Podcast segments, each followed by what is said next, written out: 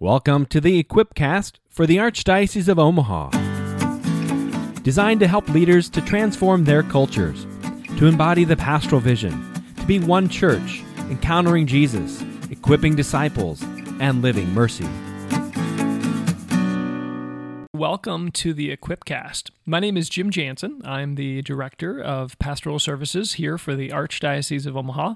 I am joined today with uh, my regular co-host, Father Jeff Lorig, uh, Midtown Omaha. How you doing, Father? Doing really well. I'm surprised you guys haven't fired me from this yet. No, not not yet. Your contract is still good, and the salary that we negotiated on this, i.e., nothing, nothing, um, is uh, is right. So and I think our downloads continue to increase month by month. With this is our third, fourth month of increasing yeah. downloads. So thank you everybody for listening. It really is. It's amazing. I was just kind of sharing my joy with Whitney, our producer. I just like, wow, this is. I mean, it's one. It's not huge numbers, but every month it grows, and it just really affirms that we're. I think we're doing a good job, and I I can keep my my job here a little bit longer. Yeah. I'm so I'm always yeah. grateful to spend time with you guys. Yeah, shout out. Thank you, those who've been listening and, and sharing this. If you are new and you would like to subscribe, you can find us on all the major podcasting platforms at Equipcast, all one word. You can find all of the show notes and our blog at equip.archomaha.org. Today we are well. We welcome back Andy Dacre. Andy, how you doing? Doing good. Excited to be a part of this. Good. So we're in a uh, part two part two of a two part series on the clear path of discipleship. So, gentlemen, as we get started here, let's just kind of remind everybody what is a clear path of discipleship? I would say a clear path is essentially a strategy that a parish uses in order to make missionary disciples. Ooh, good. Okay. Father, why, as a pastor, would you want a clear path for discipleship in your parish? Jesus gave a great commission to us, the great commission. He gave us a mission, a job, make disciples. And so the question would be, do you have a strategy for making disciples or is it sort of haphazard? So the clear path offers a organized strategy for making disciples. That's awesome. I'll only add as I was reflecting on this, I think the two words, right, clear path, starting with path, there is a process that souls generally go through in coming to know the Lord and in growing into their kind of full stature in Christ, right? As, as St. Paul would say in Ephesians, in, in coming to Christian maturity. And we want the ministries and programs of our parish to lay out a path that helps facilitate that growth.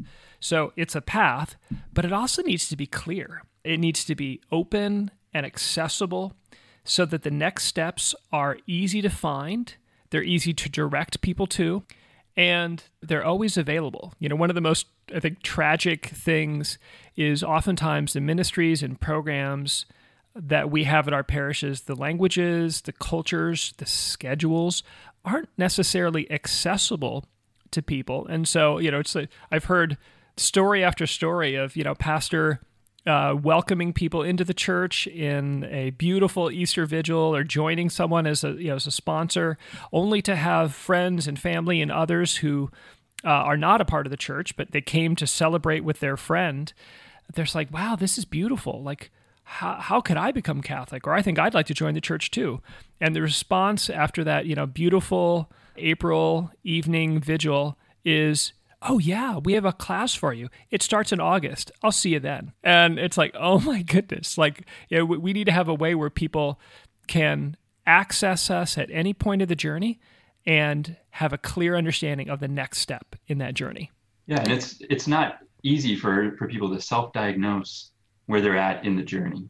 We tend to to not know necessarily how far along we matured in our relationship with god and to have the parish be able to set out that path for us and help us to understand what what next steps we can take to grow in relationship with God can be very helpful.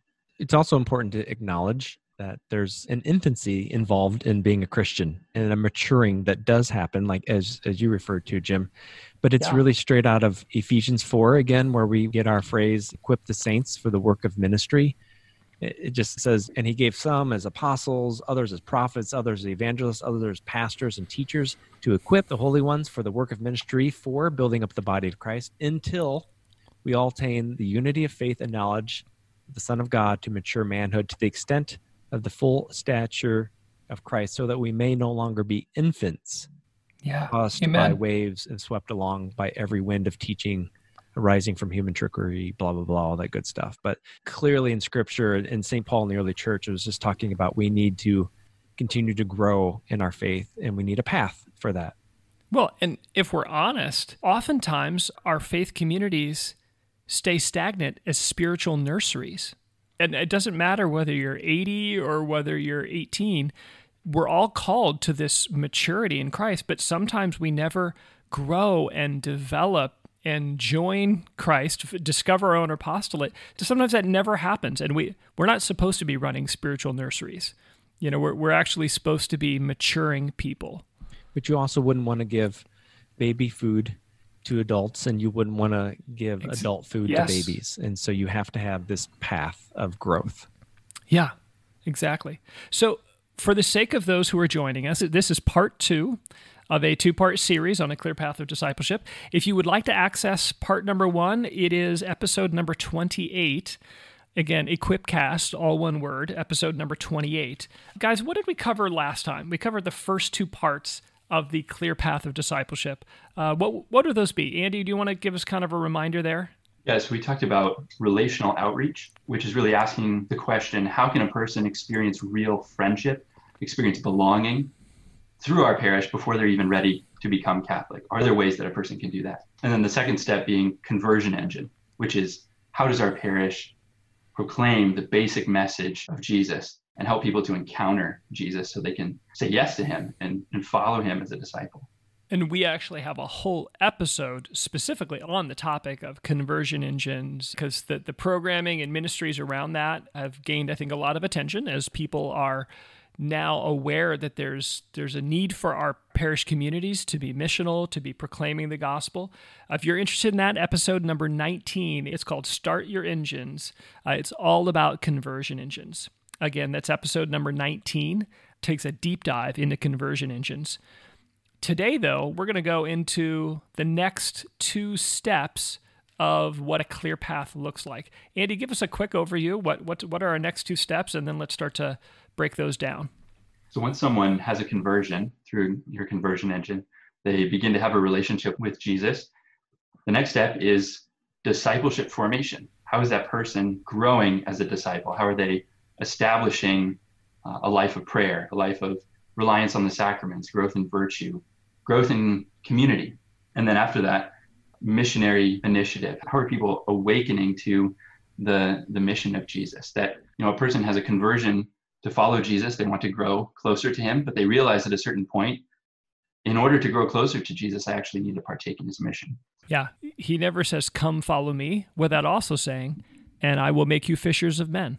So let's dive in a little deeper here. Talk about this discipleship formation. You gave us just like a little summary.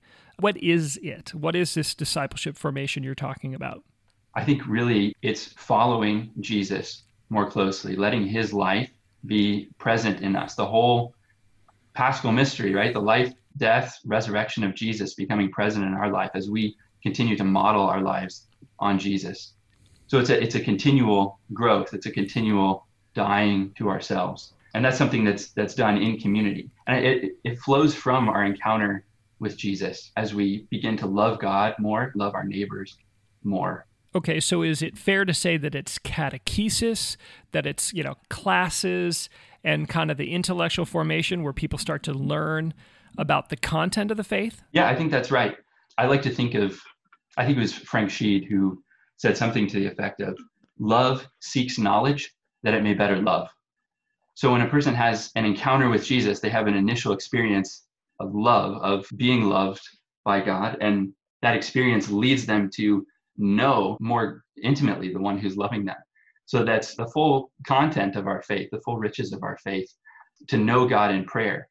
And mm-hmm. that's that can't be just for the sake of an intellectual knowledge alone, but that knowledge is for the purpose of greater love, of loving God more, of loving our neighbor more.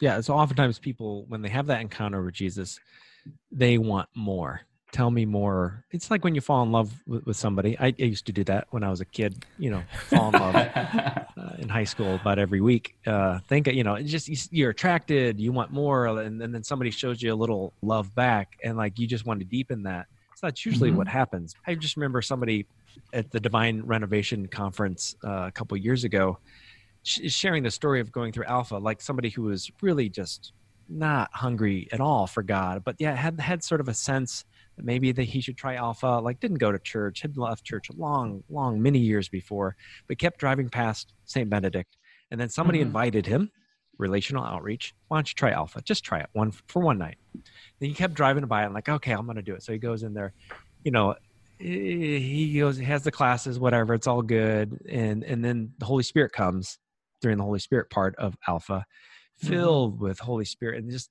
all the woundedness from his past, just kind of not not all healed in one moment, but like just begin to be healed. Just a powerful experience of the Holy Spirit. And then he wanted more. And so the next thing he did, uh, besides quitting smoking, which is kind of an amazing miracle unto itself, but he read the whole catechism.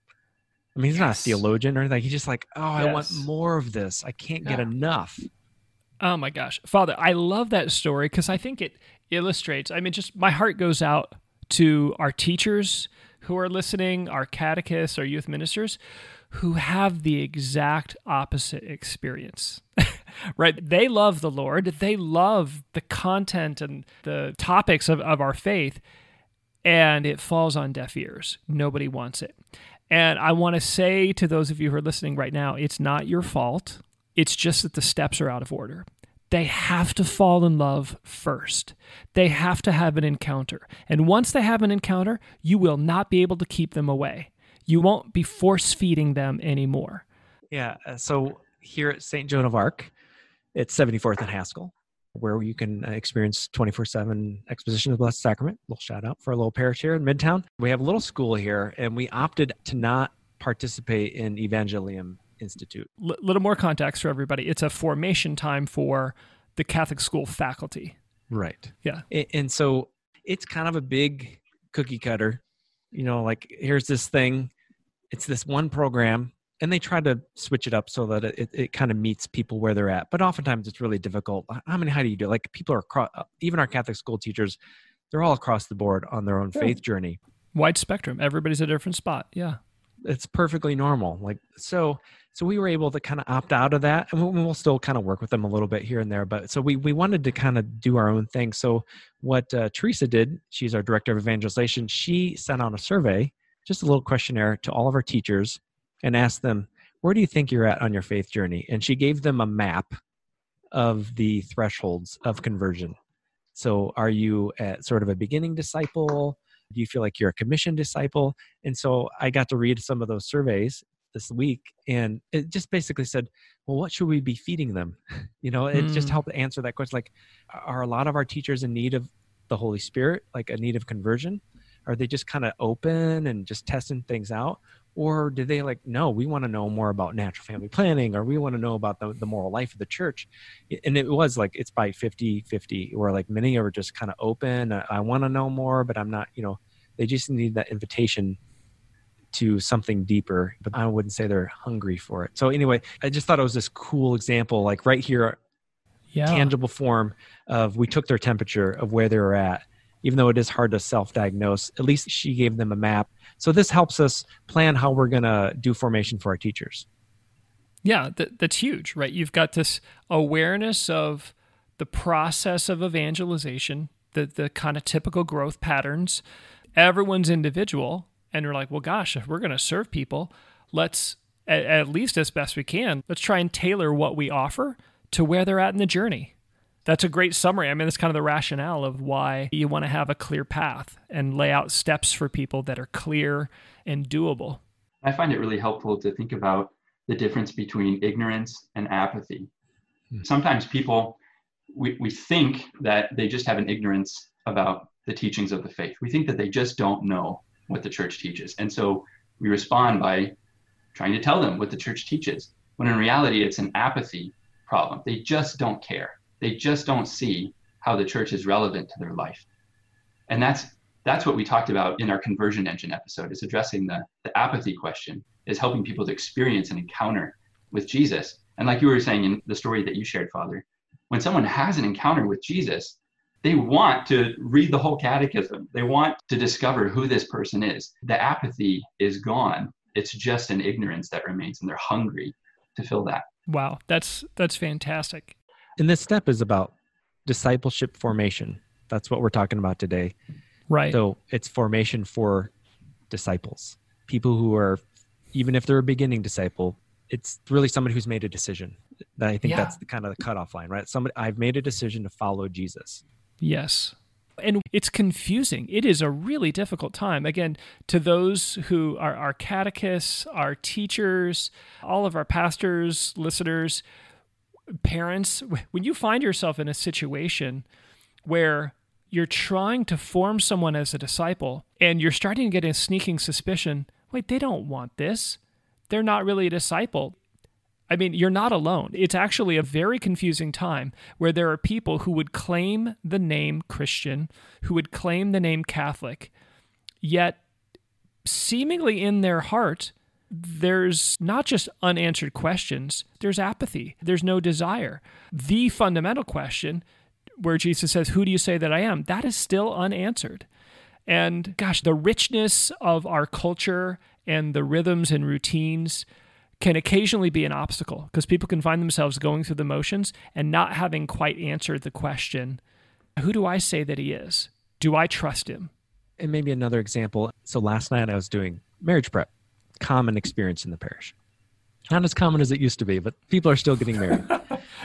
and so the a really beautiful question that the bride asked is i don't know if i really understand this whole natural family planning thing like i know my future spouse kind of wants it because i used to be his high school teacher and i taught theology of the body and so he he, he kind of nice. knows why he would want to do it see how you worked in that little like self shout out there nicely done i did he's but I, I'm actually surprised. I, I said to him, like, you didn't think it was such a cool idea when you were in high school. You guys all rejected everything I said. but for whatever reason, there's something in his heart is like, I want our love to be pure and good and open to life. And he's like, I think that's the right thing to do. But even he would probably still need a, a conversion. So, so I'm explaining the best I can about, you know, w- what's the church's rationale for an openness to life. You know, mm-hmm. I know all the catechesis and, and quite honestly, it probably makes good sense but he could still see her kind of struggling but she's curious. She's at the curious stage. Tell me more. And what's going to be most effective is not my rationale for why mm-hmm. you should mm-hmm. be open to life.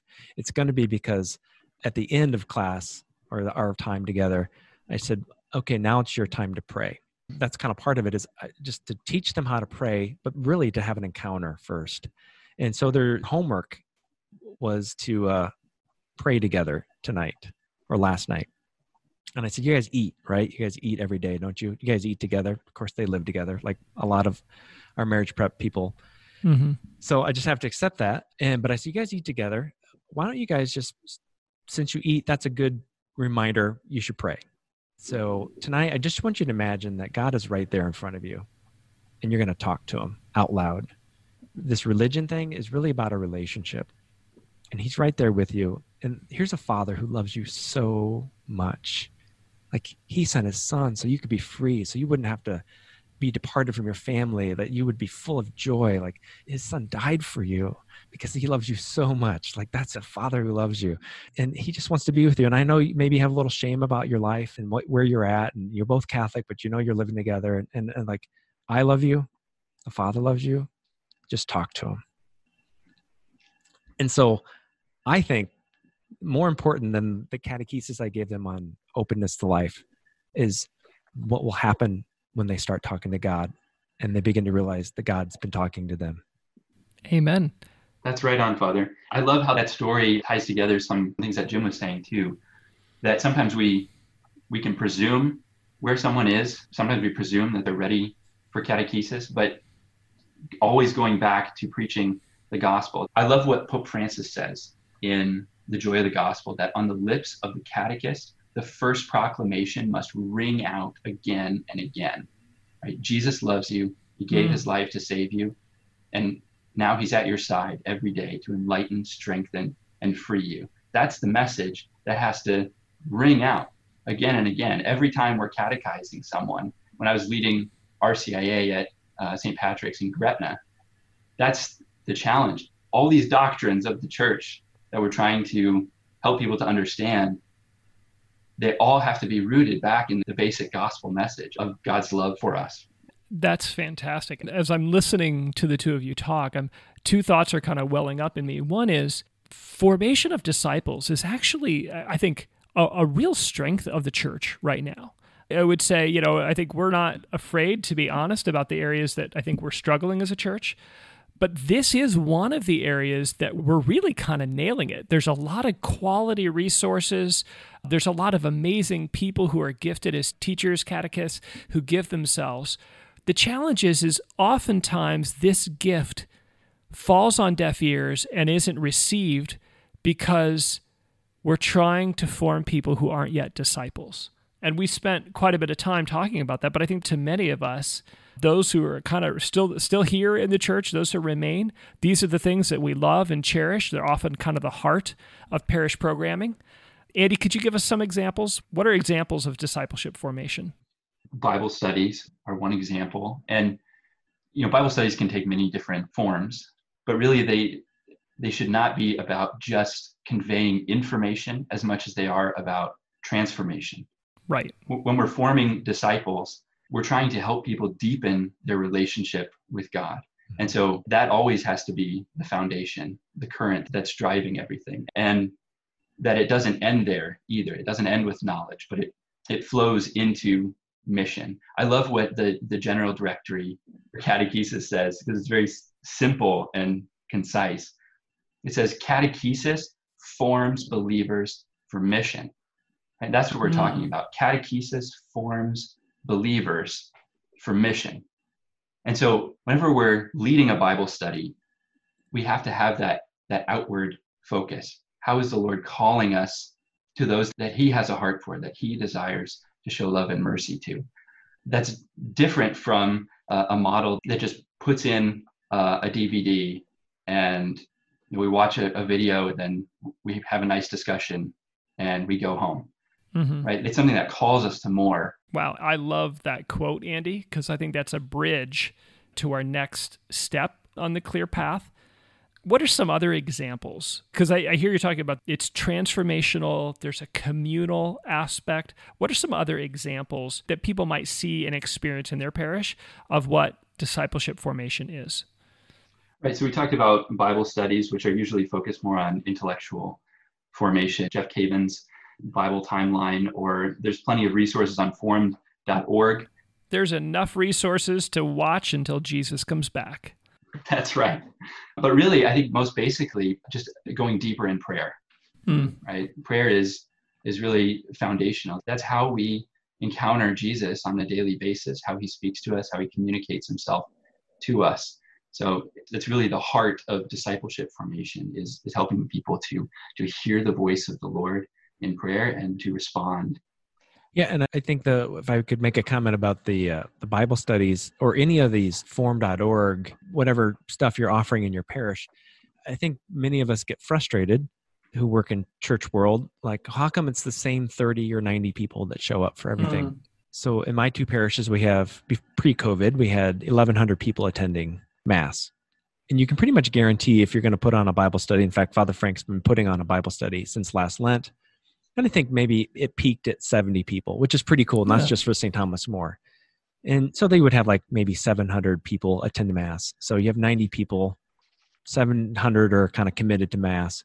But you also have 2,500 people who are really registered members. And you think the people who are really hungry, they want to go deeper with the Lord. It's probably right around 5% of your parish, maybe. I'm not a mathematician. That's why I was not hired you didn't ask me to come here to do math. But you know what i mean? Like again it's good that we offer these things but don't be frustrated by the fact that you get small numbers. I'm really encouraged by something jody meyer said in our alpha nebraska episode and i keep saying it to myself and to others on my team. It's going to be one by one group by group encounter with jesus filled with the holy spirit. And then mm-hmm. you're going to see those bible study numbers go up because people want more I mean, formed.org is expensive. It's maybe mm-hmm. maybe for some of those big suburban parishes, it's not. But midtown parishes, the only reason we have is because of an anonymous generous donor, and it's two thousand bucks. More than likely, we'll have hundred people who actually become subscribers. The return on your investment there is very low. Now it's good that we have it, but I could have the fanciest advertising and marketing encouragement for people. Get on form it's absolutely free. It's it's the catholic netflix right? You've already yeah. watched the tiger series right? Over and over right? How many times everybody's tired of disney plus by now right? Haven't you seen all the star wars? Try these new episodes on Formed nobody's going there. Yeah. I mean some people are and it's good that we we can offer it but again keeping in mind we're moving people along a path we want to make sure we don't skip a step on the path. And mm-hmm. discipleship is absolutely important. We're really good at it, but we're also not really good at um, making sure that people are ready for it. I think too, when catechesis is disconnected on the other side, and it's disconnected from mission, then yeah. it's it's aimless. It has no purpose. You know, when people feel a sense of mission and they actually go out and try to evangelize, they realize their need to be formed. Oh, yeah. So, Andy, drop that quote again from the uh, general directory because I think that's our transition as we move into missionary initiative. That is the link of how discipleship formation becomes missionary initiative, our kind of final step in the clear path. Yeah, so the directory says catechesis forms believers for mission. Drop the mic. Actually, don't because the good people, the Archdiocese of Omaha, paid for that microphone. So, okay, so give us a give us kind of a definition here. What is missionary initiative? What is it? What are some kind of characteristics? Yeah, missionary initiative is about seeking the lost, right? This is the mission of Jesus. He came to seek and to save what was lost. And so it's a participation in, in that very mission of Jesus, the reason that he came.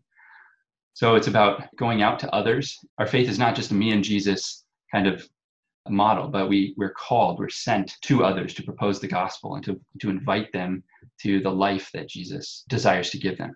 Okay, so what's all involved? So this really this is flowing from the lay vocation, right? So that all of the laity, well, everyone by their baptism, right, are called to be missionary disciples. We're called to mm-hmm. um, to give of ourselves to participate in this universal mission.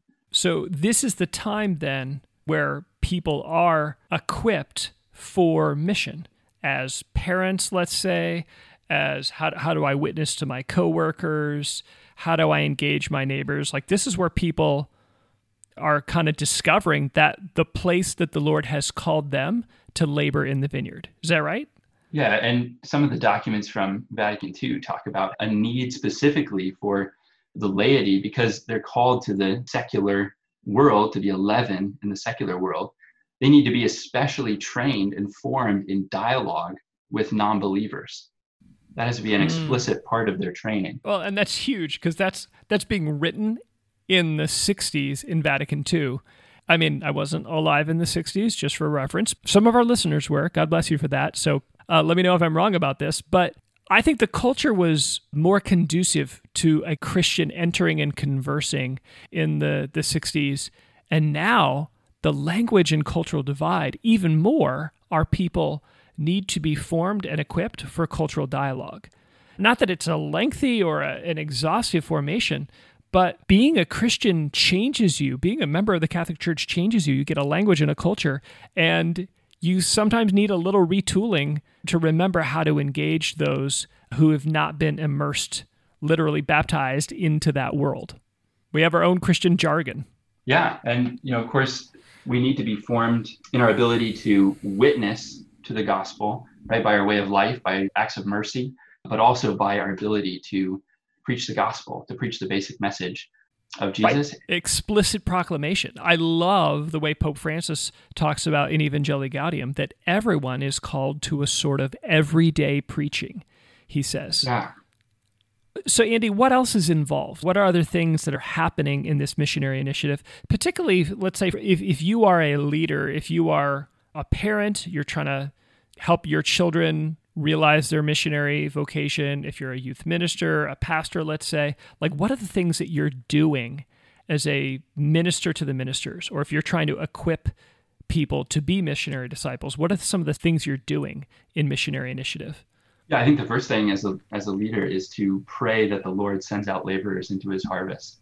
Right, that this is something that the Lord wants to do, and it's really His work. So that's where it starts. As a leader, praying together and helping raise the eyes of our parish beyond our own boundaries, beyond our own walls, can start to I think inflame the hearts of our parishioners that have been following Jesus for a long time but haven't ever realized that they have a call to mission. Mm-hmm. I want to give a, a shout out to St. John the Baptist in Constance, and I think Fordyce has it too, and I think Menominee up in Cedar County, Nebraska. As you exit those beautiful little country churches, there's a little sign on the steps that says, You are now entering mission territory, which I love. It's just, just a, a great little visual reminder of like, okay, now we're going to work as we exit the church. Now I am, now I'm, I'm putting on my, my missionary hat even if that's also a John Deere hat. right. I, I uh, I'll take it another notch for you. Another another step here. Ooh, here we go. There's another church here in town, Christ Community Church. Uh, brothers and sisters, as Vatican II says. Not only do they say you go on mission, they actually describe the mission for them. When you leave the parking lot, it says, reach one more. Is that awesome? Wow. I love that. Say that again. Reach one more. Everybody leaving that parking lot is in tune with the mission of the church. Reach one more. I love it. Just like yeah. gives me goosebumps. Like, yeah, that's I it, baby. Yeah. And it's simple and accessible. We're not expecting you to save the world between now and next Sunday. But could you have could you have one conversation? Yeah, and just invite one person to church. Now, obviously they have a different style of worship there, so it's a little bit easier to, to invite people to Christ Community Church because it's those are seeker events. Mm-hmm. You know, mm-hmm. they, their churches are set up to evangelize to reach one more. They have a very clear path and a very easy on ramp onto that path, and that's through their worship service. So it's a little bit different as Catholics. Do you know what I mean? It, it is like it's a little bit clear for somebody at Christ Community Church. Am I going to invite somebody to my Catholic Mass? Maybe. Well, I, I know the the I was blessed to be a pilgrim in Rome intentionally so for the synod on the new evangelization. And the synod discussed like okay the mass is by its very nature it's kind of an insider's event. It's not particularly hospitable for those who are not christian who are seeking. Not that we can't and shouldn't be friendly but you know it is for the initiated. And so there's this discussion like gosh you know if that's true of the mass what needs to precede it. And there were all sorts of conversations that didn't develop as much as I would like, but I think that's the experience that we sometimes have as Catholics. It's like, gosh, what do I bring them to? And the, yeah, the mass isn't quite right. Andy, do you want to weigh in on this? We're at we're down a fun tangent here. Yeah, I think the liturgy requires a knowledge of scripture when we're proclaiming the gospel, proclaiming the other readings. It's just a snippet. It presumes that you're already familiar, and it's really supposed to be kind of a reminder, jog your memory. You know, this is where we're at in Scripture today. And even just some of the language of the Mass. Behold the Lamb of God. What does a lamb have to do with this? Right? If you don't, if you're not Christian, like what is, what does that even mean? I thought it was about an Easter bunny. right, right. Yeah. So that it, it is. The Mass is inherently inhospitable for outsiders. I mean, without going back and redoing episode number 19 on conversion engines, but this is why conversion engines tend to take on the character that they do. They're often not in a church facility, or if they are, uh, it's a very casual setting. They're very open for questions. Hospitality is central to fruitful conversion engines because you're intentionally not assuming all of the inside language and culture. And that's that's why i think there's been such a flowering of efforts whether it be a retreat whether it be a small group bible study in a home that's intentionally really hospitable and, and welcoming uh, to new folks or if it's again something more formal like an alpha or a christ life. I, th- I think that's the reason those things have grown so dramatically in catholic contexts is because we haven't typically had those. And, we're, at least in the United States, we're an immigrant church.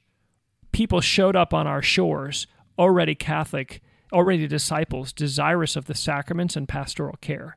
And and oh, those of us in the new world, we're learning how to evangelize. We're learning how to engage uh, culture that doesn't share some of the language and assumptions that we have as disciples. Okay, well, that was fun. Let's talk about examples. What, Andy, give us some examples of missionary initiative. Like, what does this concretely look like? I think one example that we've been working on in the Archdiocese and training leaders from different parishes how to do is the Lenten Small Group Initiative, which is a six week Lectio Divina experience that happens during Lent. We train leaders to lead a small group Bible study using Lectio Divina, and they just get released in their parishes. They have to pray, discern who is the Lord calling them to. We call it a missionary prayer chart. They just think about the people that God has already placed in their lives, the people that they work with, the people in their family, their neighbors. Who is God giving them his heart for? They write their names down, they pray for them every week, and then they listen for opportunities to make an invitation to those people to a, a six week Lenten small group Bible study. And that's just a little taste mm. of going on mission. Andy, I happen to be partial to this ex- example. What's the genius of this? Why is that such an effective way to get people started in missionary initiative? I think it's very simple. It also feels more natural for them. They're people that are already used to prayer, used to praying with scripture. It's a short term commitment. You know, it's only six weeks. We're not asking you to do this for forever, but this is a season. We're mm-hmm. asking you to be particularly committed. I had an experience or just uh, an insight when I was skiing with Father Cook, and we talked about like you need people who can who know how to ski the blacks, but also know how to help people who are on the bunny hill. Mm. And that's what the missionary initiative is. You know, look in your heart, see who the Lord is presenting to, who's kind of struggling on the bunny hill, and who yeah. could I invite to maybe take another step to the green hill. Yeah, I think another way that the Lenten Small Group Initiative makes it easy for people to begin starting mission is they're just looking at their sphere of influence, right? They're looking at the people that they already have relationships with, people that they're already used to talking to on a regular mm-hmm. basis, they already have a friendship with. And so it's much easier to look for a natural way to turn that conversation toward Jesus. Right. They've already got a group of friends. They're just inviting one more friend along Jesus. Yeah. And it doesn't have to be tied into the small group, Lenten small group initiative because I was thinking about it this year with Alpha, and we were a little bit, you know, I'm new and we're a little bit too far uh, into it as far as the planning was going, but it would be a fun homily series, maybe two or three, where you just talked about what does it mean to be a missionary, especially now that people are coming Mm-hmm. They don't have mm-hmm. to come, and they're committed. Yeah. They're you think most of those people are showing up on Sundays are committed disciples, and maybe they don't feel commissioned, but they are committed. So they just need that little push to say like, now your job is to bring more people back. And the thought crossed my mind. I'm like, I should have really set out in this homily series. Who, who are the five people you want to invite to Alpha? Who are the five people you think might be struggling and might need a deeper relationship with Jesus? They just need the healing love and mercy of Jesus in their lives. Let's pray about that for a couple weeks. And then if you're ready, and if God presents the opportunity, make the ask. You really set the parish up for mission by first of all saying this is our mission, reach more people, but then also like and this is how you do it. You don't mm-hmm. have to be a theologian. You don't have to it is nice to be equipped, uh, but I, I that's where I think Alpha or Discovering Christ or any of these programs that we have they equip people just automatically of oh this is how you might dialogue with somebody who's not christian or just really maybe even hostile to the faith. I'm so glad you brought that up because i know many who've been serving within the church a pastor or youth minister you feel a love for the lost. You know jesus came to seek and save what was lost. And yet there's this very tangible love of the kids, the students, the adults, the people that are coming, my parishioners. And how do I bring those two together? And this is how you bring them together, right? Like part of the job uh, of those of us who are serving and joining in the kind of pastoring responsibility of a church our job is to equip the saints for the work of ministry. And they're the ones who go to their neighbors and their friends and their fallen away loved ones and on and on and on, their coworkers. They're the ones who reach those who are on the periphery.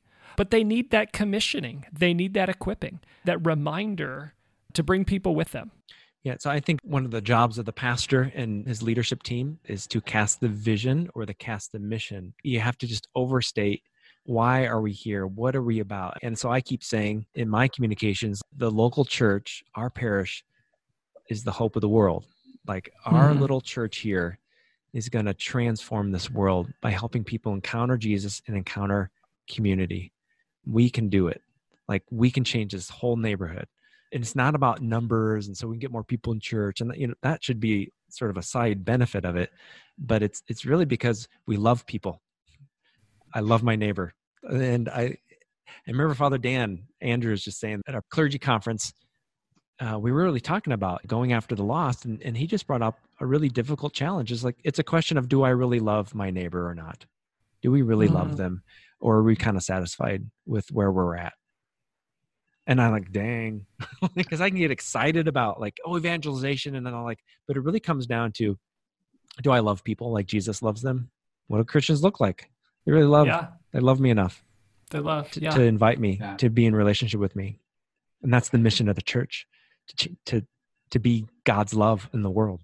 You know, guys, we're getting close here to wrapping up, but I am aware that there is a an essential part of kind of equipping people for mission or initiative that we have not talked about yet.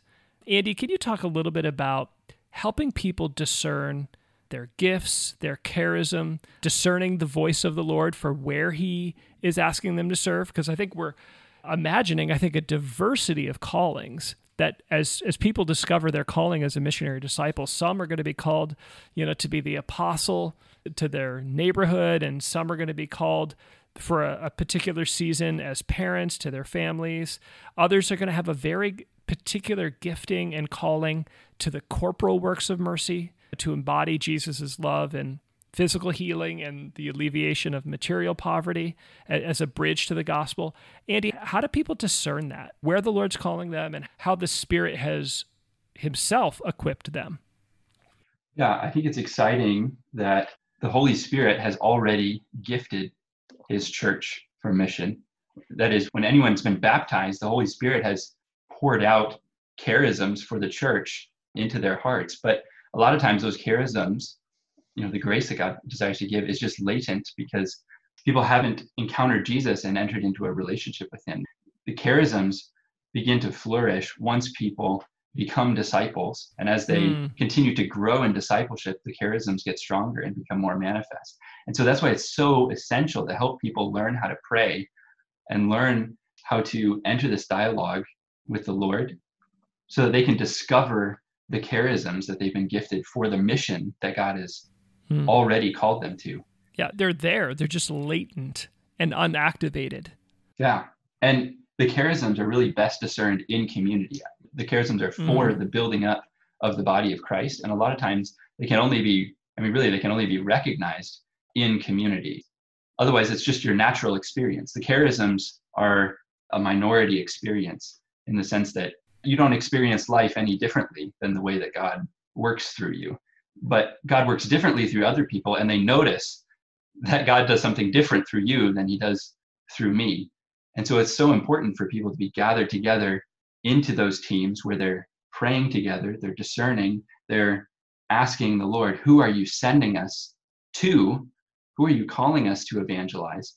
And who is most equipped among us to meet that need?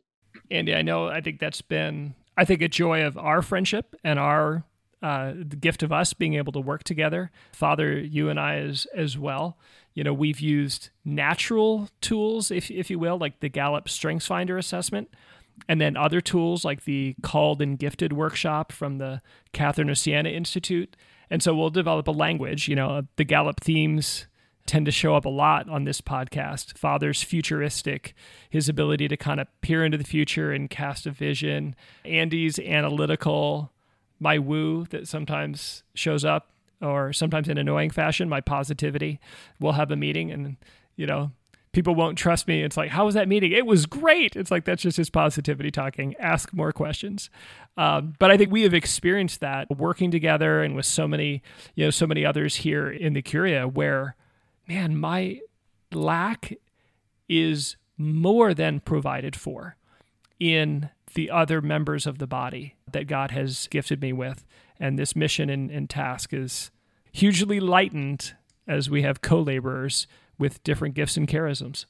I think it's uh, being able to distinguish between those natural gifts and strengths that, that mm-hmm. Gallup helps identify and then those supernatural. They are different. I think it's important for us to yeah. say that charisms are supernatural. Like they're just not natural. Like they kind of go out of what we normally experience yeah. as, as human beings. So how I discern that, uh, people tell me, but I'll say or experience it and then say like, well, I didn't really. That's not really me. yeah, yeah. I don't really do that naturally very well, uh, or like so like the gift of preaching because I do think that's the Holy Spirit. There might be some natural gifts involved in that belief in futuristic and I cast a vision, but sometimes there are moments in preaching where it's just like this morning, like it was something out of my nature where it was mm-hmm. just coming out and hitting people. I mean, I, I was, I got a note today, I got people coming after mass, like, Father, we need to record what you're saying. And I'm like, huh? What?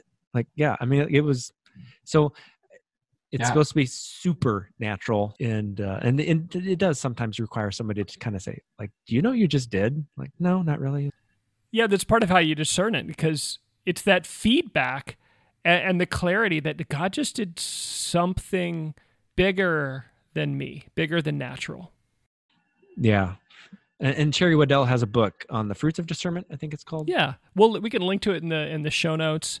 Fantastic resource. And honestly, you talked about this earlier, Father. I think you referenced it. The clear path of discipleship. We tend to draw it out linearly, but you could also think of it as a loop or as a circle. And and it is it's the it's the equipping of disciples for their missionary initiative. That's what tends to spur the new folks coming in and, and experiencing conversion. And you really can kind of see it as a loop.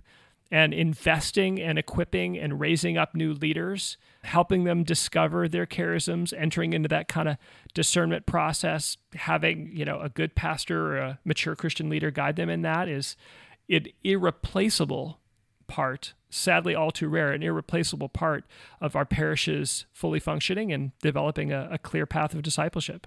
I think it's really important to remember this and, and really to say it explicitly that missionary disciples make missionary disciples. A lot of times we tend to focus too much on programs or think that there's some kind of silver bullet solution, but it's only people that have been already transformed by the Lord and who have surrendered themselves to what the Lord desires to do in their life that are able to help others to experience that same thing. So, this is all really good stuff.